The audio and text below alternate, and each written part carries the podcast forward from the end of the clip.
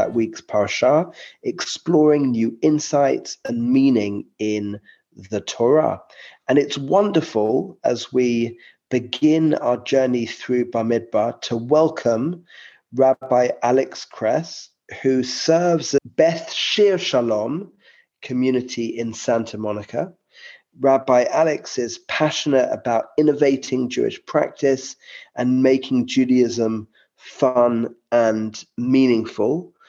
And Rabbi Alex has graduated from Temple University with a Bachelor of Arts in Jewish Studies.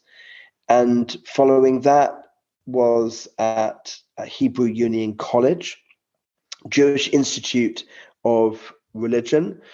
I've come to know some of Rabbi Alex's fantastic source sheets on Sefaria. You are a fantastic coffee lover, if I'm not mistaken, and love an actual physical newspaper.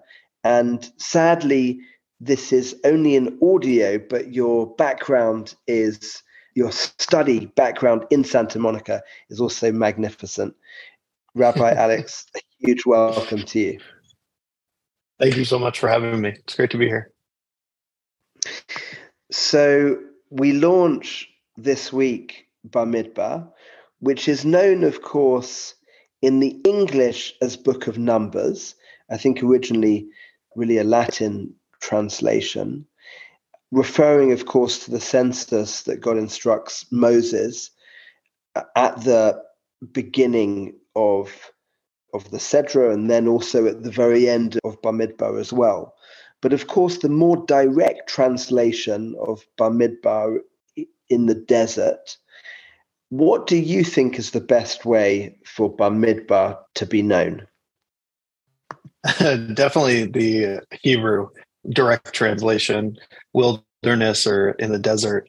I think it's a much more thematic title for the book uh, as we go forth through Bamidbar, through the book of Numbers. And even in our portion this week, we open up with the census that numbers takes its inspiration from but by the time we're on the back end of it we're learning about kind of divine service and how we can create space for god to exist and and it's two sides of what of the same coin right there's this human part that we can control we can count we can organize but the back end is this part that remains out of our control that divine service is not always exactly what we expect and the wilderness is certainly not what we expect. So I much prefer Bamidbar in the wilderness or in the desert as a translation of this book. And just quickly on between desert and wilderness, what do you draw from there and do you have a preference? And if so why?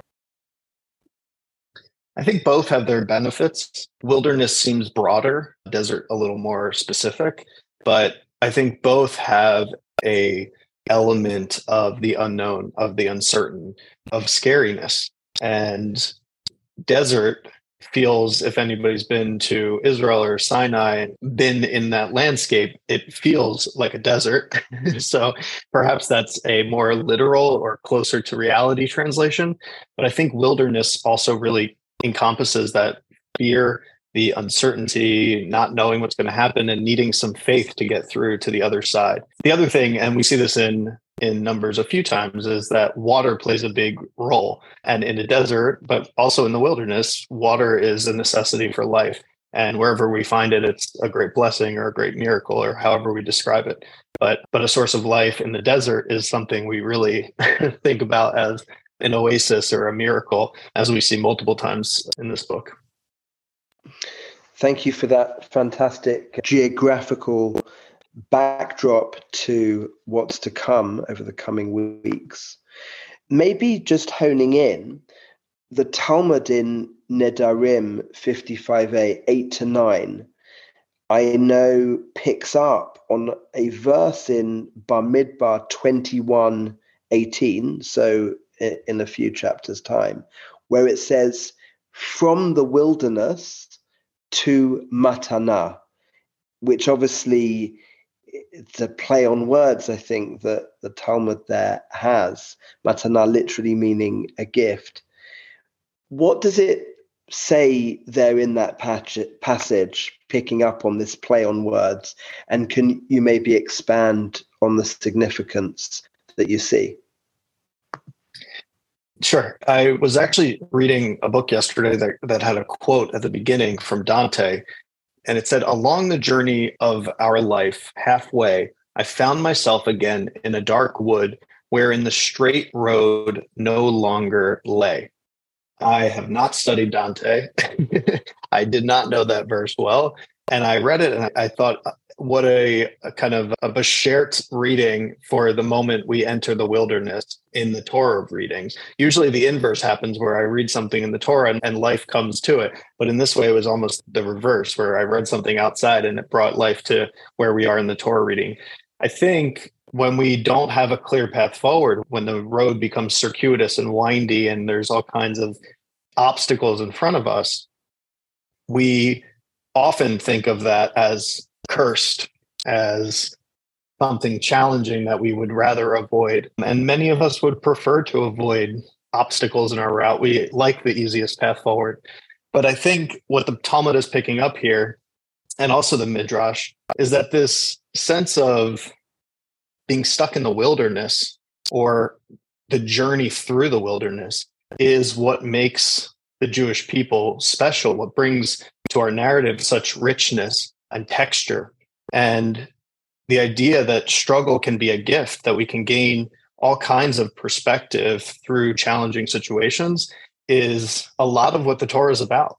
That nobody's perfect. We all struggle and have challenges and obstacles, but there's meaning to be found if we take a second to reflect and think a little bit about what it is the obstacle in what is the obstacle in front of us and how are we different, changed, how do we grow from those experiences? Are we more empathic? Do we have more patience? How do we become better people through these challenging moments? And I think that's a real gift. And it's why you gain wisdom as you get older.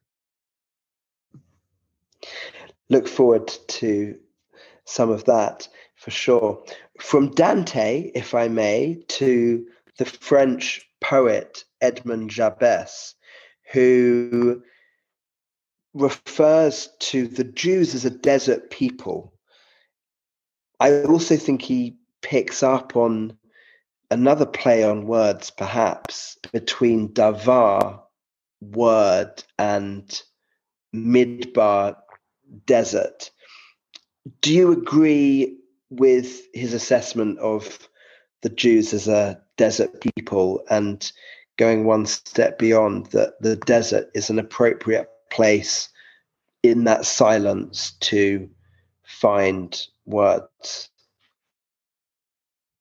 For sure. I think that history has shown that's true, right? As Jews have been exiled and forced out and continued to migrate to different places over our history. But it's also the place where Jews became Jews or people of the covenant, where we joined into this covenant of God and receiving the Torah in the wilderness. But I think the just last week there was I was studying Bahar the parsha last week, and one I found a commentary from Bachya ibn Pakuda, the 11th century commentator from Spain, and he said that Bahar teaches that we should always be ready to move on and relocate, and we should never feel settled and secure. And I, I was it was a very it's a very strange thing because it's opposite of what most of us want. We want to feel settled. We want to feel secure. But I think it, it almost resonates in a way that made me think of Sukkot, which is actually my favorite holiday. And I think it's my favorite holiday because it reminds us of our fragility. We're not supposed to get too allure like we're not supposed to have an illusion that our homes are safe or that nothing can happen to us or we're you know infallible Sukkot reminds us that life is very fragile. So does the desert. And it also reminds us that we should focus on what's important. We don't have much in the desert. All we can focus on, perhaps, is the people around us that give meaning to life. it's not possessions that give meaning to life. It's really the things that bring us joy are intangible, the love of friends and family, of children. And I think that in this idea of being a desert people, it's partly not having that safety and security that can lure us into false thinking, but it's also this idea that we can focus on what really matters.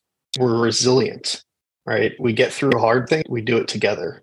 Just maybe picking up on some of the core themes that we encounter in the book of Bamidbar as a whole, there are plenty of trials and tribulations that both the people, leadership, Moses go through. What do you really see as the central messages of the book?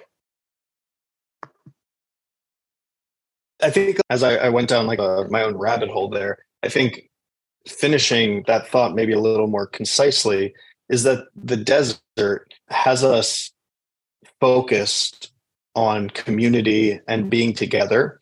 And I think that's actually one of the main themes of the book of Numbers, of Bamidbar, there's all kinds of experiences we have, trials and tribulations. Miriam gets tzara'at, gets leprosy of some kind, and it gets connected midrashically to her speaking ill about Zipporah and Moses and saying, Why would you marry a Cushite woman? There's this idea in Parshat Naso where this idea called limol ma'al that we betraying the trust of others and God and that we know from our tradition the only way to re- repair the trust between people is between people we can't go to god asking for forgiveness between people we have caleb and joshua going out and coming back with a report and almost all the scouts are super negative and they deliver this negative message and we see the power of positivity in caleb and then joshua we have korah having no faith in community and just going against Moses and the leaders. And we have all of these things that are superhuman. We could find corollaries to all of them in our modern world where people still talk ill of each other, right? people still betray each other's trust. People still are super negative when it's possible to be positive and have a better outlook.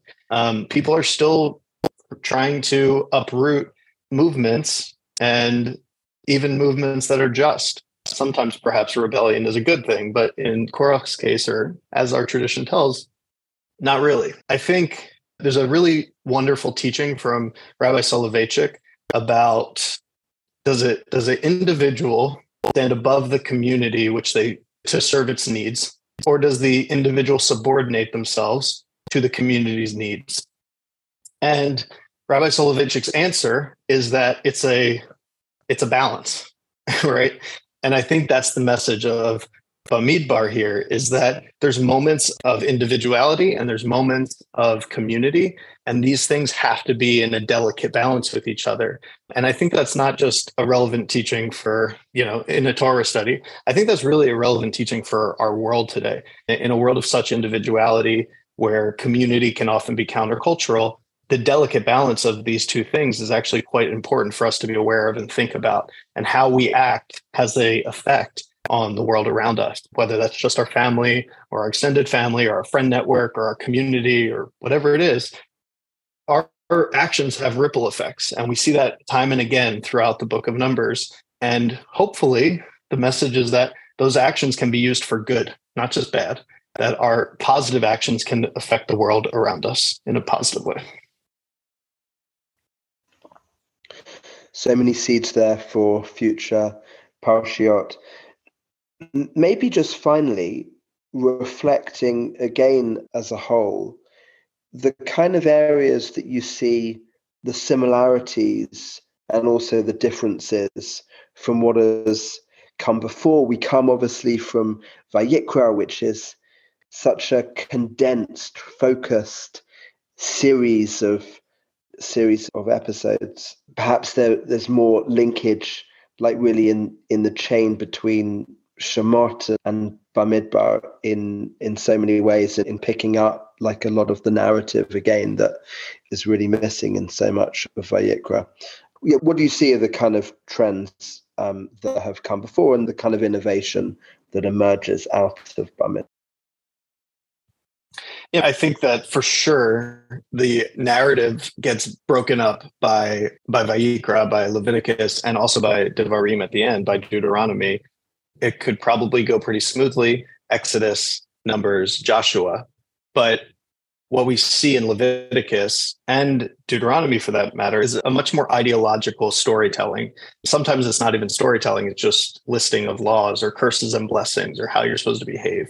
I think the beauty of Genesis is that it's our creation myth through and through, right? It's literally the creation of the world, but also the creation of the Jewish people a few chapters later, and then into depth of our patriarchs and matriarchs when we get to Exodus and Numbers, it becomes a very narrative storytelling. We learn through all of these imperfect, fallible people. And it's not just the people on our side, the good people, it's also Pharaoh. We learn a lot from studying Pharaoh and comparing Pharaoh to, to rulers that we know from history.